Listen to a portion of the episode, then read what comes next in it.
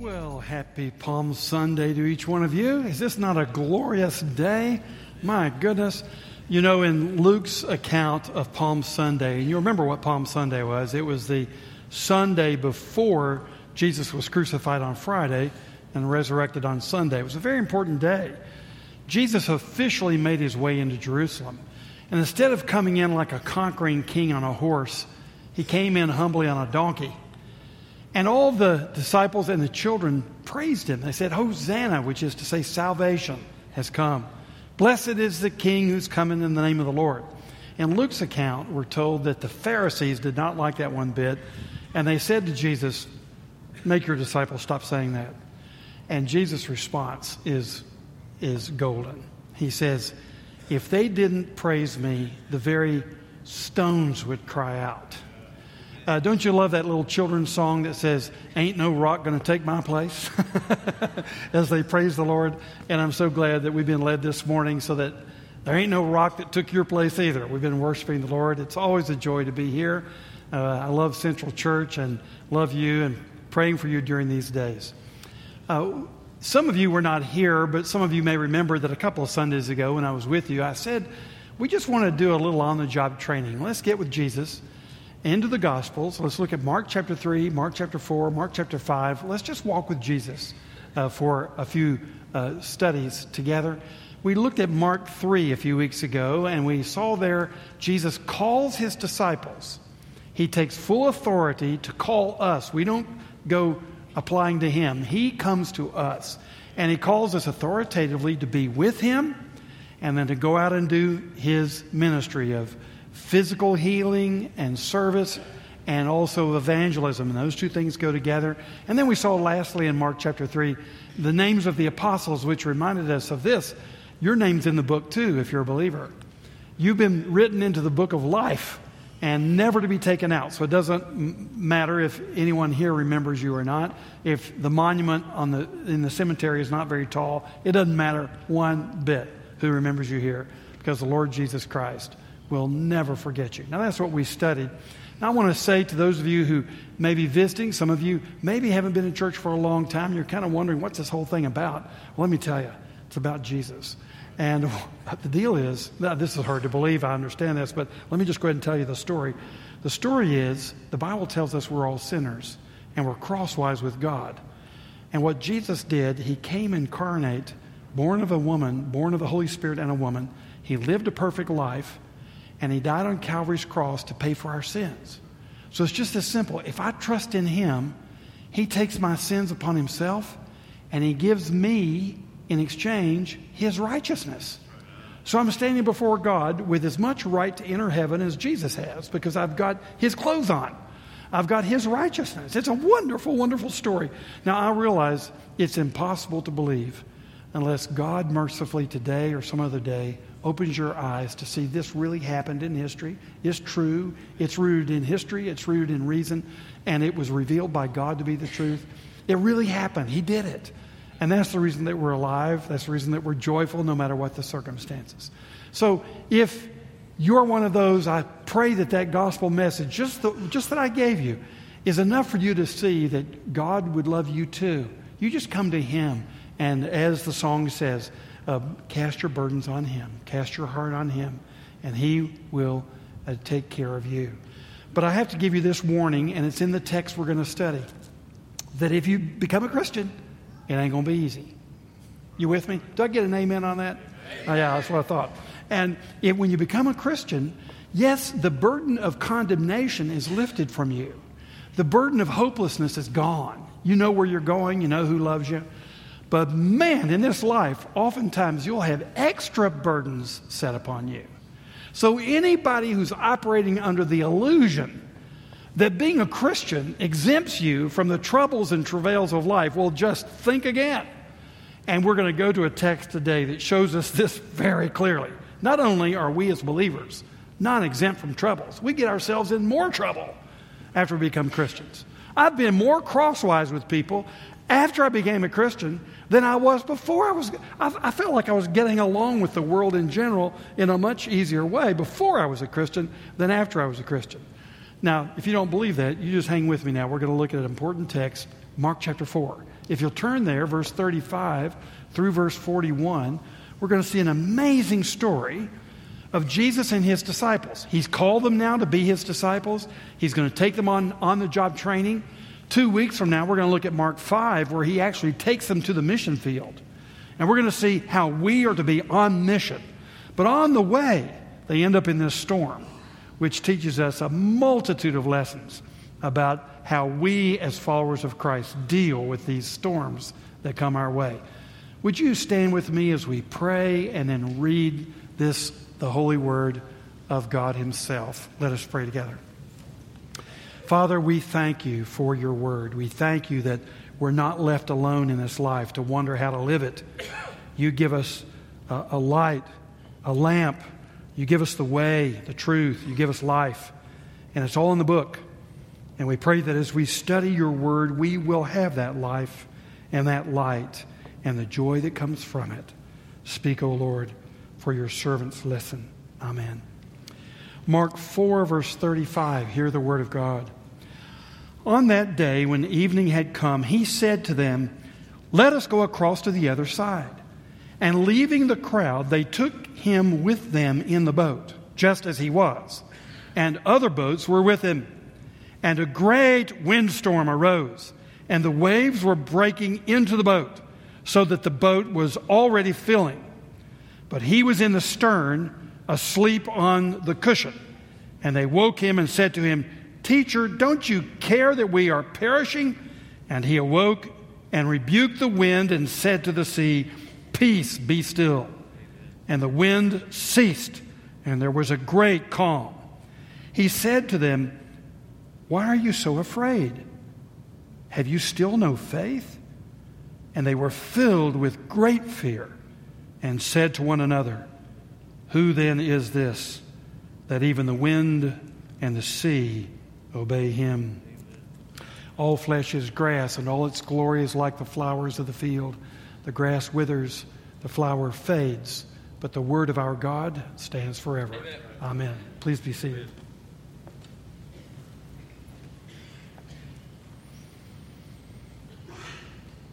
We all have storms. I have them. I've had many of them in the past. And if God gives me more days, I'll have more in the future. So do you.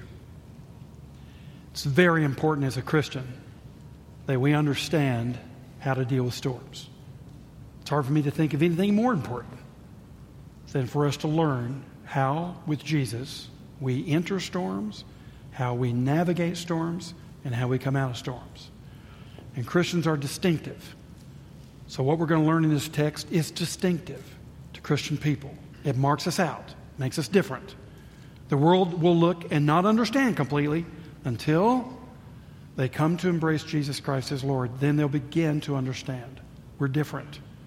Now, I want us to notice how we're different. Look, first of all, at verses 37, I'm sorry, verses 35, 36, and 37. And here's what we see. Number one, Jesus is the one who leads us into storms. You say, huh? I thought I came to Jesus to get saved. I thought I came to Jesus to, so life would go better. Well, it does in a lot of ways. But Jesus, once you become his disciple, he actually leads you into storms. You say, would he really do that? Oh, yes. Let me show you. Look at verse 35. On that day, when evening had come, he said to them, He said to them. They didn't say to him, they didn't suggest it. Jesus suggested it. He said to them, let us go across the other side. He didn't say to them, I'm going to cross the other side. Just like he didn't say, I'm going to go to the cross by myself. He said, You're going to take up your cross too. And here he says, Let's go to the other side. Now, Jesus was the Son of God. He is the Son of God. He's the Son of God incarnate. And we don't understand everything about how the humanity and the deity of Christ relate, those two natures, how they relate to each other. We don't know exactly when he chose not to know something or when he chose to know everything. It, it's, it's mysterious. But he's the Son of God. So we assume that Jesus knew that a storm would be coming. He knew a lot of things that were coming, he told us about. Surely Jesus knew that a storm was coming. So if you've been to the Sea of Galilee and you've looked at that sea and you can see it all, you can get up on a hilltop, you can see the whole thing. Eight miles across this way, 16 miles across this way. It just, you know, if you head off after breakfast, you'll be there by lunch. Just go around, just walk around the sea if you know a storm's coming, because on the Sea of Galilee, storms are not just kind of like you're out on Pickwick and it starts to rain and it gets a little wavy. No, these are howling winds, almost hurricane force that will come down from Mount Hermon and from other places around the sea that's down in a basin, and they come howling down and they roil the waters. You can have waves that are seven or eight feet high, and you're in a little fishing boat. And there are many boats to this day that are at the bottom of the Sea of Galilee with a lot of skeletons to go along with it because people who were fishing and didn't know the storm was coming, many of them perished. So, why didn't Jesus, who knew that, why didn't he take them around and just walk around the lake? They're on their way to mission. They're going to the mission field. We'll see that in two weeks. Mark chapter 5. They're going over there to handle the Gadarene demoniac. But if he's going to the mission field, why doesn't he at least get them there safely and take them around? My friend Sinclair Ferguson, in preaching on this text one time, he said, Here's why. It is forever beneath the dignity of the Lord Jesus Christ to take us around a storm when he can take us through one instead. Don't forget it. It's forever beneath the dignity of your Lord to circumvent a storm when he can just triumphantly take you right through it. Watch him. So Jesus takes them into a storm. He does it. We have a hard time sometimes understanding this. We know that Jesus leads us into many blessings. We get very happy about what he does for us, and we praise him when things are going well. But it's not very often, really, that the Christian is thoughtful enough to stop and to praise Him for taking you into a storm. When you get cancer or your mama dies, you praise Him for being with you, but you rarely praise Him for the storm this has sent you into. But we're going to learn that Jesus does this. Now, this is not the only place where we see the deity leading us into trouble. You can look throughout the scriptures. He's leading them into trouble all the time. How about the Babylonian captivity? Jeremiah writes on behalf of God, he says, I've taken you to Babylon. So the exile, which was done by a lot of bad people, Babylonians, God says, I did that. It was an act of discipline. Or you can look at my friend Job. He's your friend too, isn't he? Job, who was a righteous, upright man who turned his back on evil, who walked with God, who was the wealthiest man around. God had blessed him mightily, we would say. And then Satan is hanging around God, wondering what he's going to do with his spare time. And God makes this statement to Satan. He says, Have you considered my servant Job? I'm, I'm just thinking, Job's sitting down there going, Thanks a lot, God. A, why would you mention my name to Satan? But of course, we know because we've read the book, we know what the drama is. The drama is can Satan turn one of God's people away from God so that he would curse God. So Satan is challenging God, and God accepts the challenge. And he says, Okay, Satan, have you considered Job? And Satan says, Well, I would have, but you've put this hedge of protection around him. I can't even touch him. And God says, Okay, I'll take your challenge. I'll drop the hedge. You say, God would do that to somebody? Mm hmm. You ever had the hedge dropped on you? Well, it may very well happen. God dropped the hedge. We're going to have a little display here. We're going to have a wonderful drama going on. We're going to see how powerful God is to keep his own people. So he drops the hedge. Satan says, Thank you, I'm about my business. And God says, Just one more thing. You can have everything about him, you can attack him, but you cannot have his nephesh, his soul. That's mine. So, sure enough, that's exactly what Satan does. With God's permission, Satan goes and slaughters his seven sons, his three daughters, his, his uh, 7,000 sheep, and 3,000 camel. That must have been a stinky place to live. But anyway, he was a wealthy man. And all of it's destroyed. And then Satan ends up with boils all over his body. And he's got three friends who are fine until they start talking. And then they start condemning him, telling him he's in his trouble because he disobeyed God. And with all the things that Job has lost, the only thing he's left really is a nagging wife. Sorry. And she says to him, Job, why don't you just curse God and die after all this has happened to you? And Job didn't say, You're a fool. No, he didn't say that. He said, You're speaking like a foolish woman. There's a difference between saying you're a fool and you're speaking like a fool. And that's what he said to his wife The Lord giveth, the Lord taketh away. Blessed be the name of the Lord. And Job never cursed God. And at one point, even said, Though the Lord slay me, yet will I trust him. Oh, he lifted up the banner of the love of God, even in the midst of his great storm and sorrows. God had been doing this for ancient times. And now, in the person of his own Son, the Lord Jesus Christ, and in this day, as Second Presbyterian Central Church and every church I know, you can count on it. He is leading you into storms. So he does.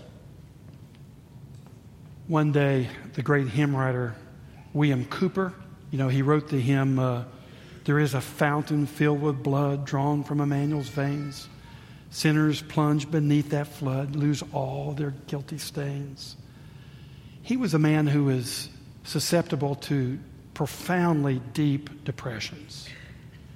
So much so that even as a believer, he would at times become suicidal in his thoughts.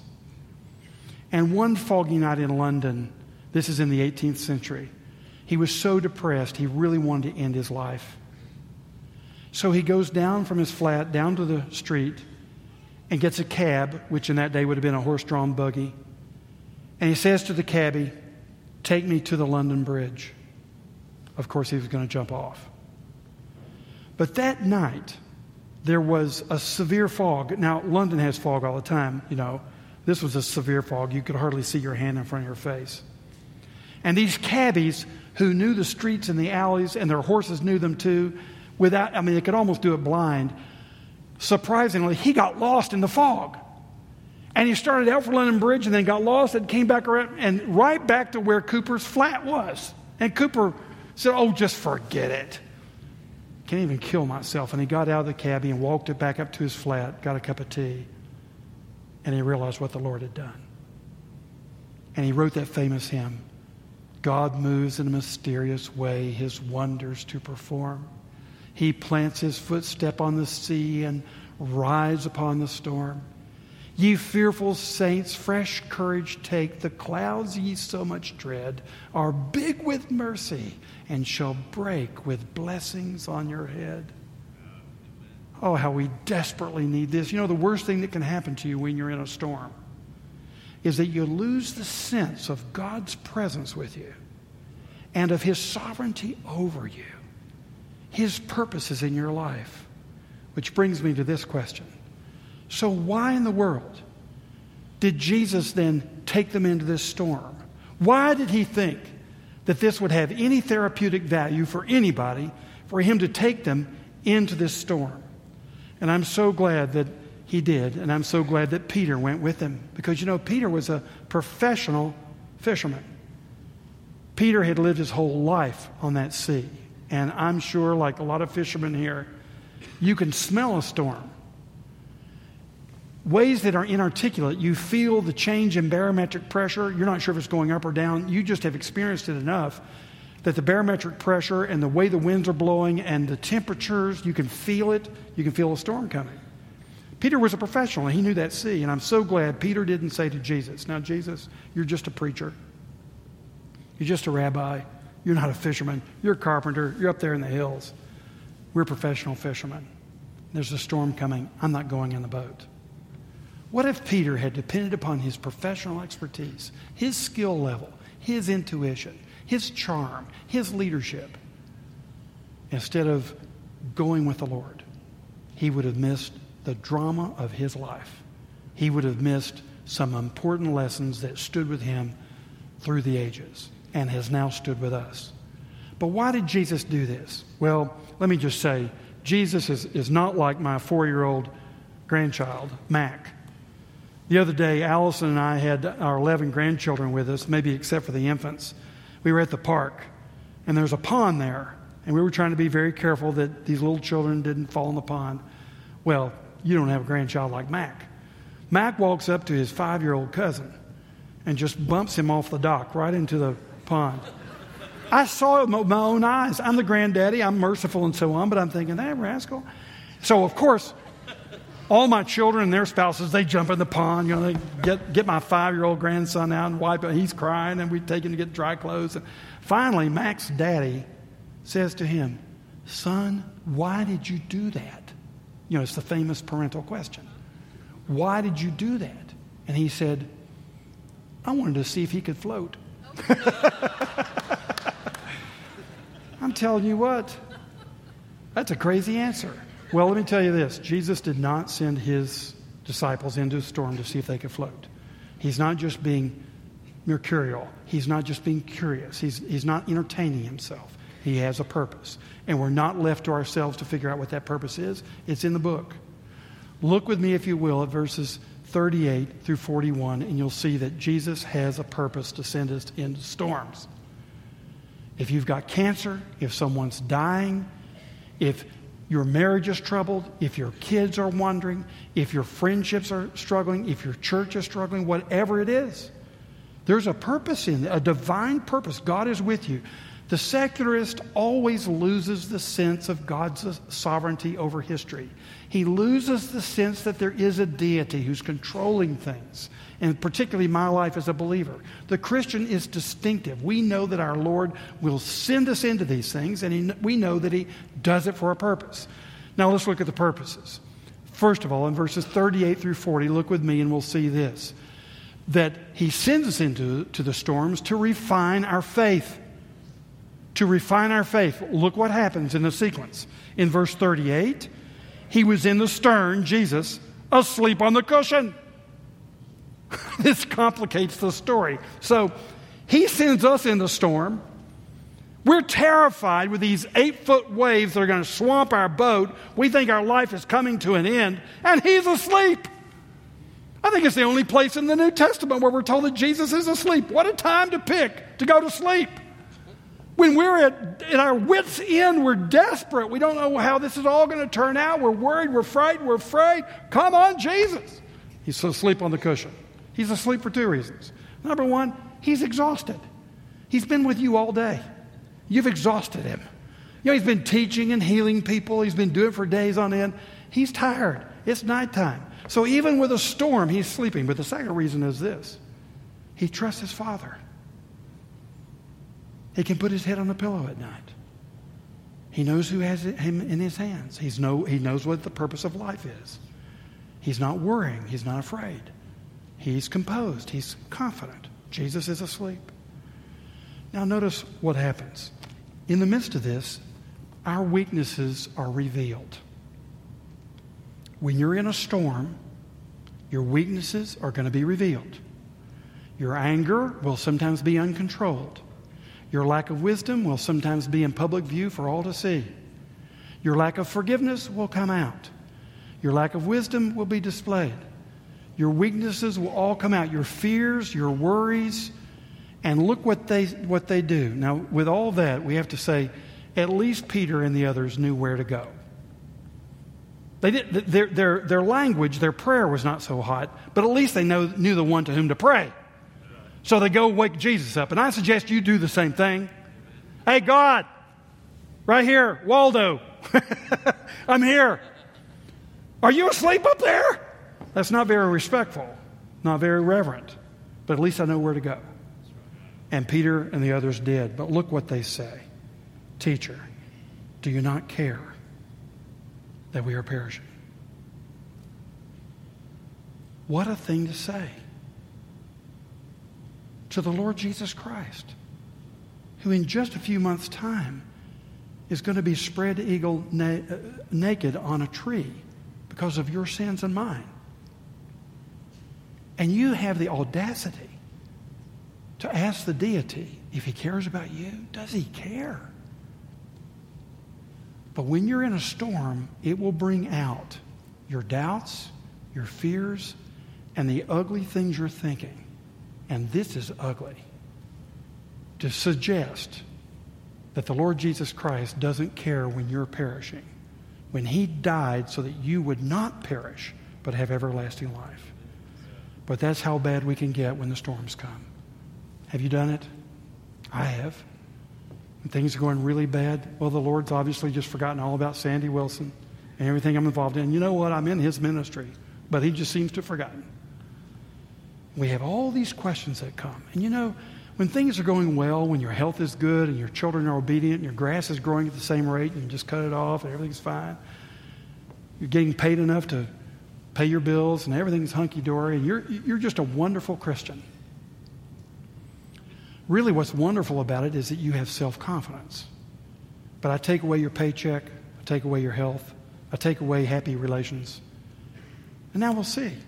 Where's your confidence? Is it in yourself? Well, no, it wouldn't be because there's nothing to be confident about. So, do you have any confidence left? And let me tell you, what you've got left is called faith.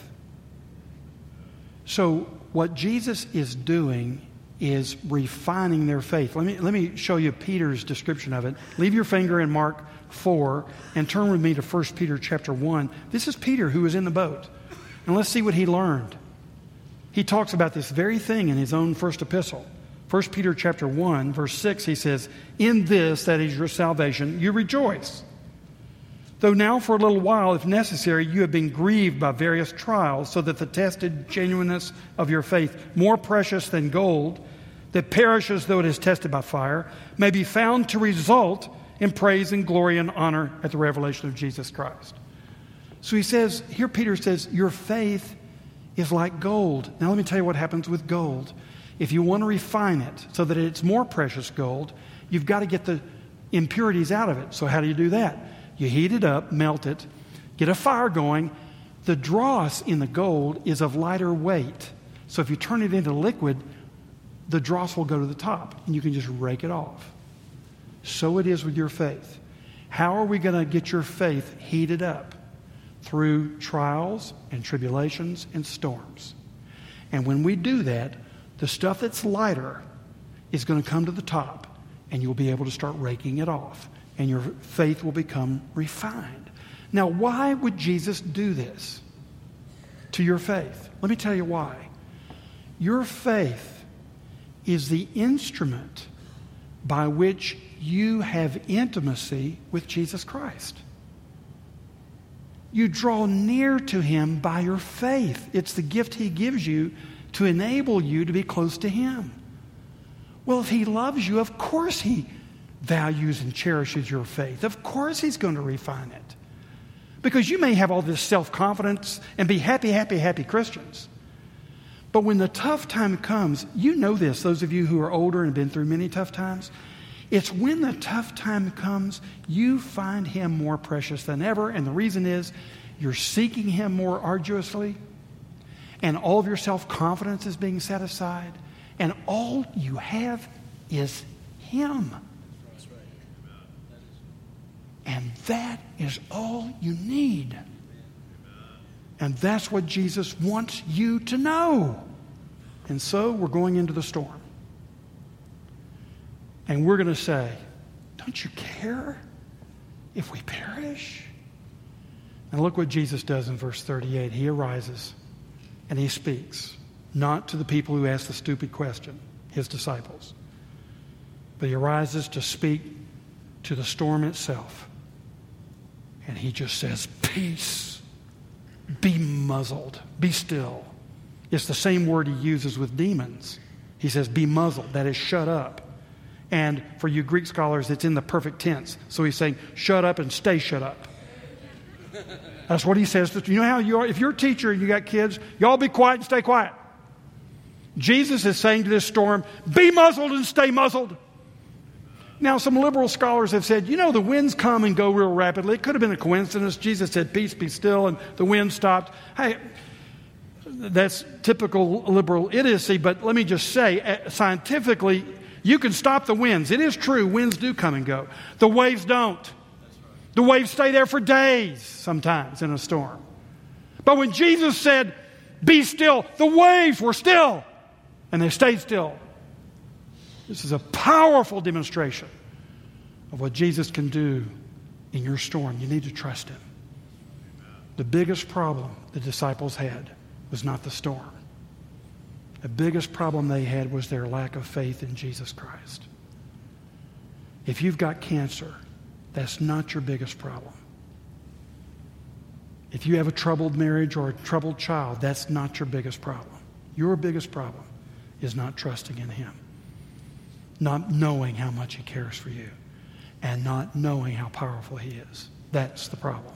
And the disciples showed it clearly. And when churches get, we're always going. You know, I was 22 years at Second Presbyterian. How much of my time do you think I spent as senior minister talking with people who had conflicts? How much of my time? I'll tell you this every day of every week. Don't you care?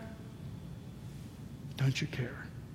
He cares more than you could ever imagine. And that's precisely why you're in your storms, because He cares for you. Okay?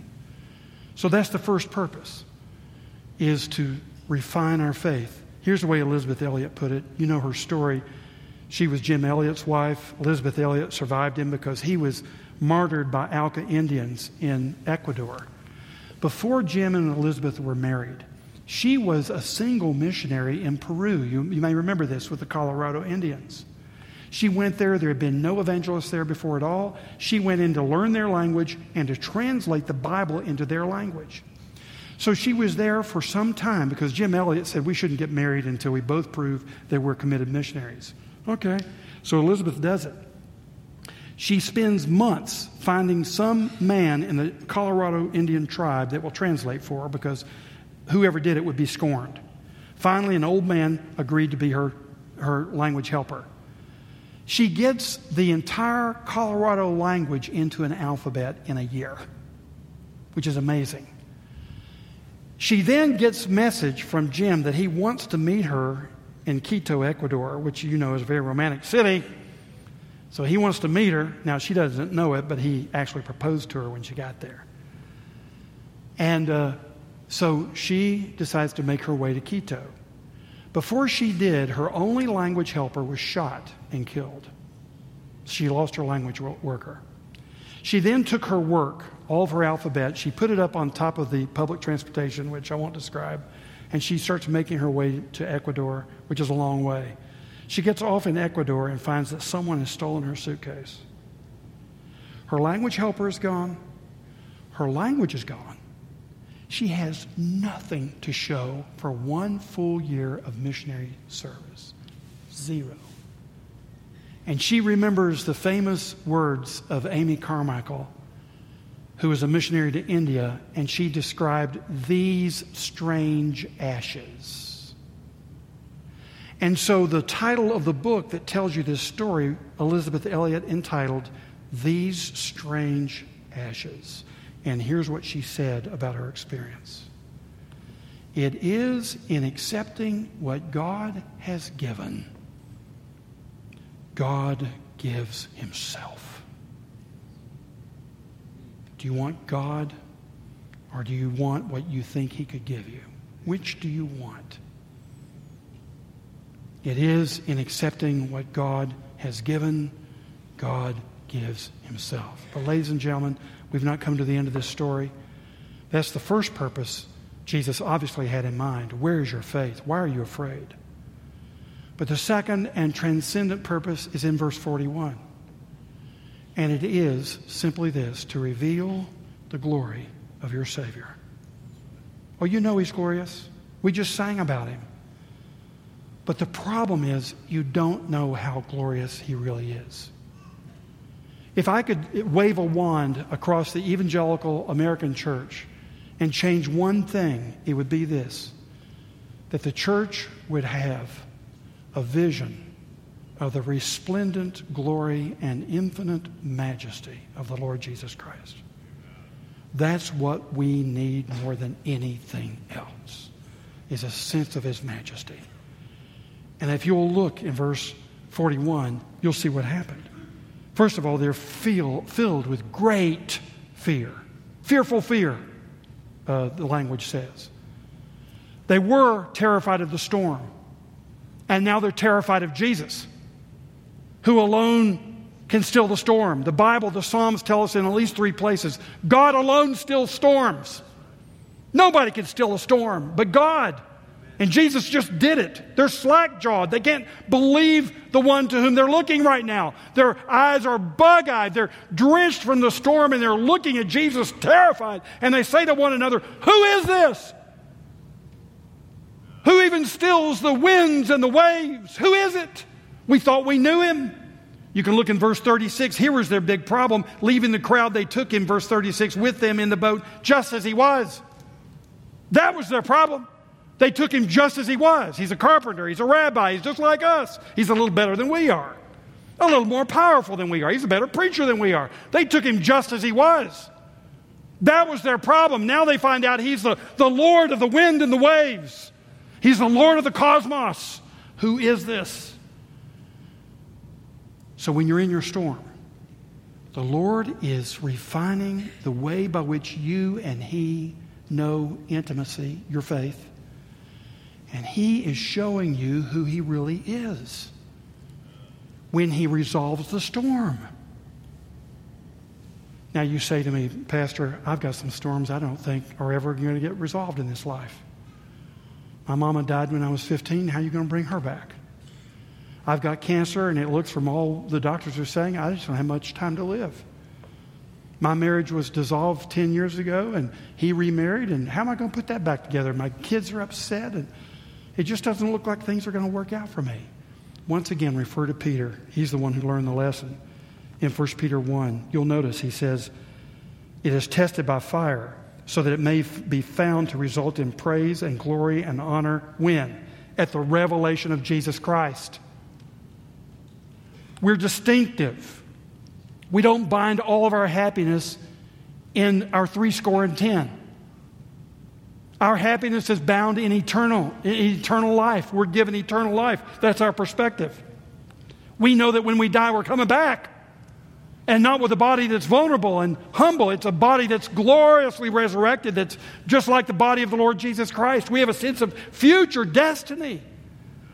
And I'm not just whistling in the dark, and not, this is not just pie in the sky. It's only pie in the sky if you don't believe it. If you believe it, you know we have a destiny where everything's going to be healed. And at the end of the day, Jesus is going to come back and say, Peace be still, and everything will be healed, and everything will be right. And when that happens, you're going to be like a little coil spring. You know, with a spring, if you push it down and then you take the lid off, boing. Well, guess what? You're just like a coiled spring, and all the weights of the trials and the storms and the afflictions, it just presses you down, presses you down. I'm 66 years old. I got 66 years of just being pressed down. But when the lid is taken off of Jesus, that's what Revelation means. The lid comes off. I'm going to be revealed too. And that means my lid's coming off. And kaboom! Praise and honor and glory to the Lord Jesus Christ precisely because I've been taken into storm after storm after storm that could only find its rev- re- resolution at the appearance, the blessed appearance of the Lord Jesus Christ. Do you realize what He's doing to you? He is preparing you for an eternity of joy. He's strengthening your faith now, and He's preparing you to see Him with praise in your heart and on your lips. Oh, Central is a good singing church. I love to be here to worship with you. I'm telling you what, though, folks, this ain't nothing compared to what we're going to see when we see Him because all those springs are going to be released. Everybody's going to explode with joy, unspeakable joy, and full of glory. Don't despise the storm. It's forever beneath His dignity to take you around it when He can take you through it instead. Let's pray. Lord Jesus Christ, we submit ourselves to your gracious providence. You are the one who controls the wind and the waves. You're the one who controls our bodies, our relationships, our environment, everything about us. And we confess this morning there have been many times when, in our vaunted self confidence, we thought we could handle it ourselves. And then we find we have to come pleading with you to wake up and show us your care and your mercy, and you do over and over again. But the promise of your coming again is the greatest thing that we could possibly imagine. And we do imagine what will that be like when you still everything that's evil, everything that afflicts us, everything that opposes us. We worship you. We praise you. We adore you even now as we contemplate and anticipate the wondrous glories to come.